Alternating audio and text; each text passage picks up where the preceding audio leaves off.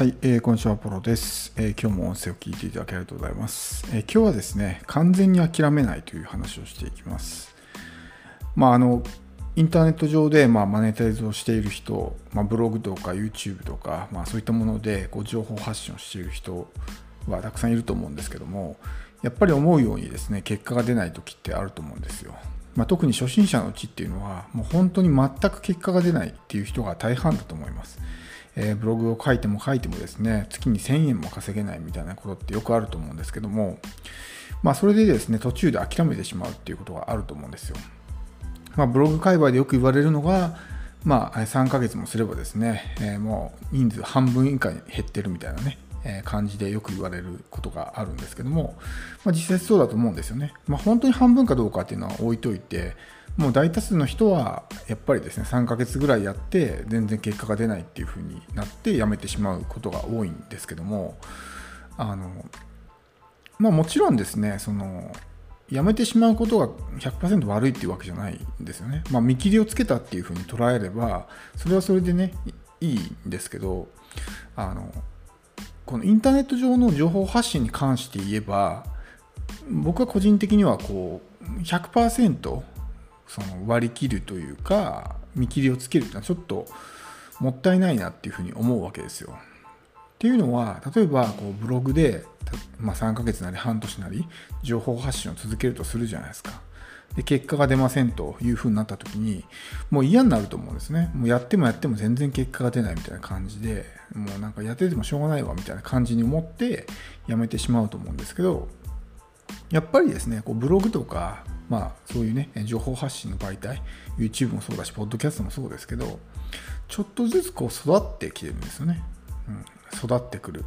だから、こう、時間の経過とともに、もちろん検索エンジン上とか、まあそういうね、検索結果上に、こう、上位表示されやすくなるっていうのもあるんですけど、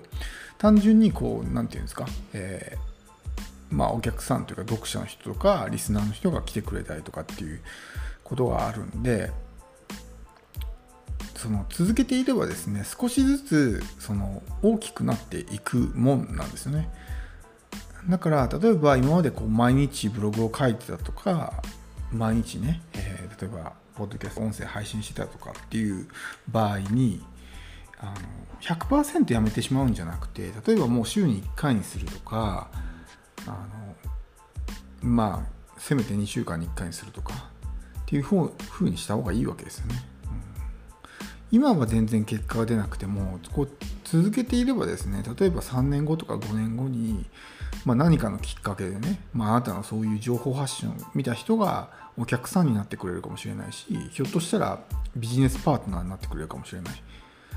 まあ難しいかもしれないですけどメディアから取材させてくださいみたいな話が来るかもしれない。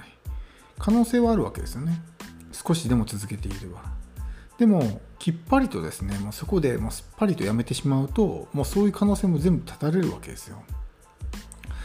特にこういうインターネット上の情報発信っていうのは基本的にお金がかからないんですよね。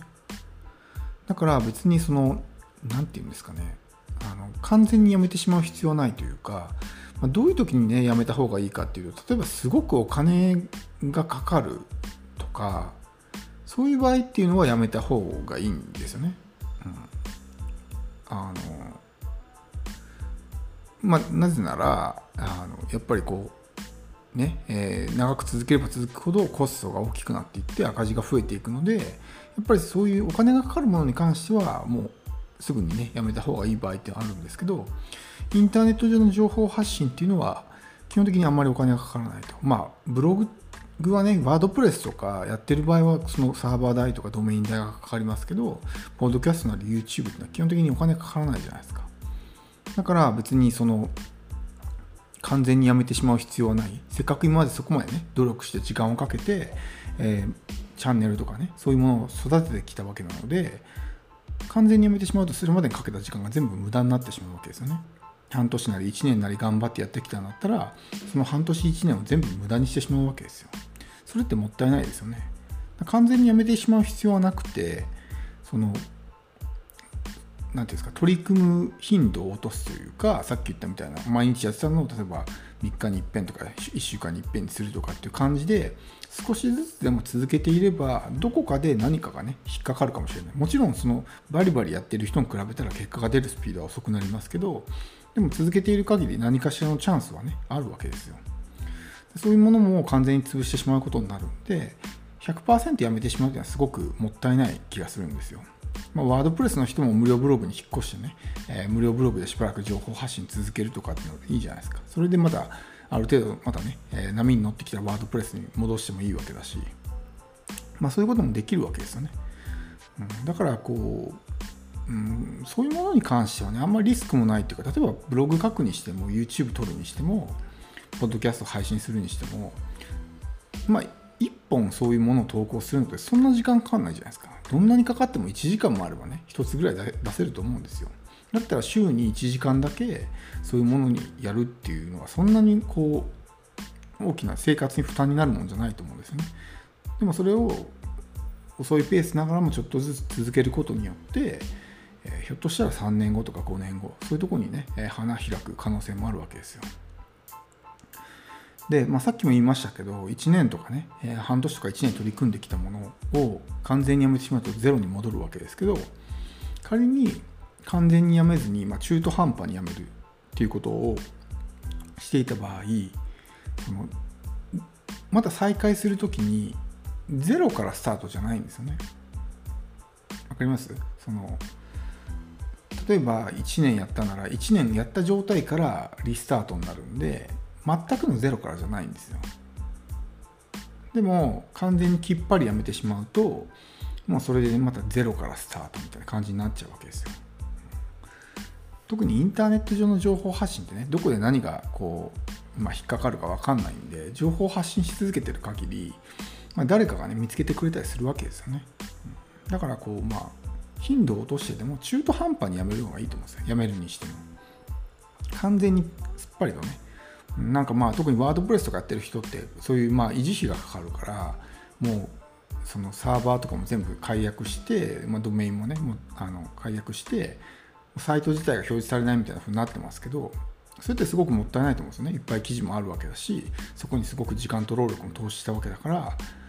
それをねまあインターネット上にポンと置いとけばまだ誰かが見つけてね読んでくれるかもしれないわけじゃないですか。っ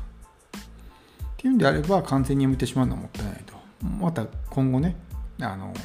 再開するときに0からスタートしないといけなくなるんで0ではなくて、まあ、例えばね0.5でも1でもちょっと進んだ状態からリスタートできるっていうのはやっぱり大きいので、まあ、完全にやめてしまわないことが大事かなっていうふうに思います。もちろんあの例えばもうブログを書くのが苦痛でしょうがないとか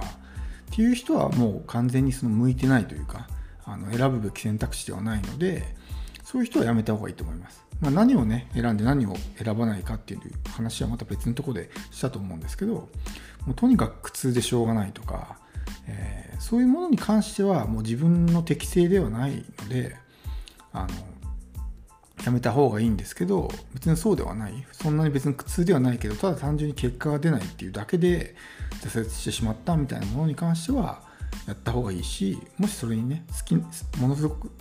すごく好きなこととか情熱のあることであれば絶対にやった方がいいんですよね。そういうものっていうのはまあいずれ成功するのであの好きだけど結果が出ないからやめるっていうのはすごくもったいないと思うので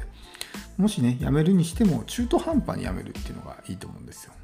完全にやめてしまうとまたゼロからねやり直しになってしまうので、まあ、途中ある程度進んだ段階からリスタートできるようにするためにも、まあ、完全に諦めてしまわない、うん、せめて1ヶ月に1回ぐらいはね、何か情報発信してみるとかっていうぐらいまで緩めるとかね、えー、っていう風にした方がいいかなって思います。やっぱり今後はそういうね、個人がもう情報発信をしていって、いろいろそう、まあ、マネタイズをしていくような時代になっていくので、まあ、そういう媒体をね、えー、残した方が絶対いいので、やめるときはね、完全にやめてしまわないようにするのがいいかと思います。では、え今日は以上です。最後まで聞いていただきありがとうございます。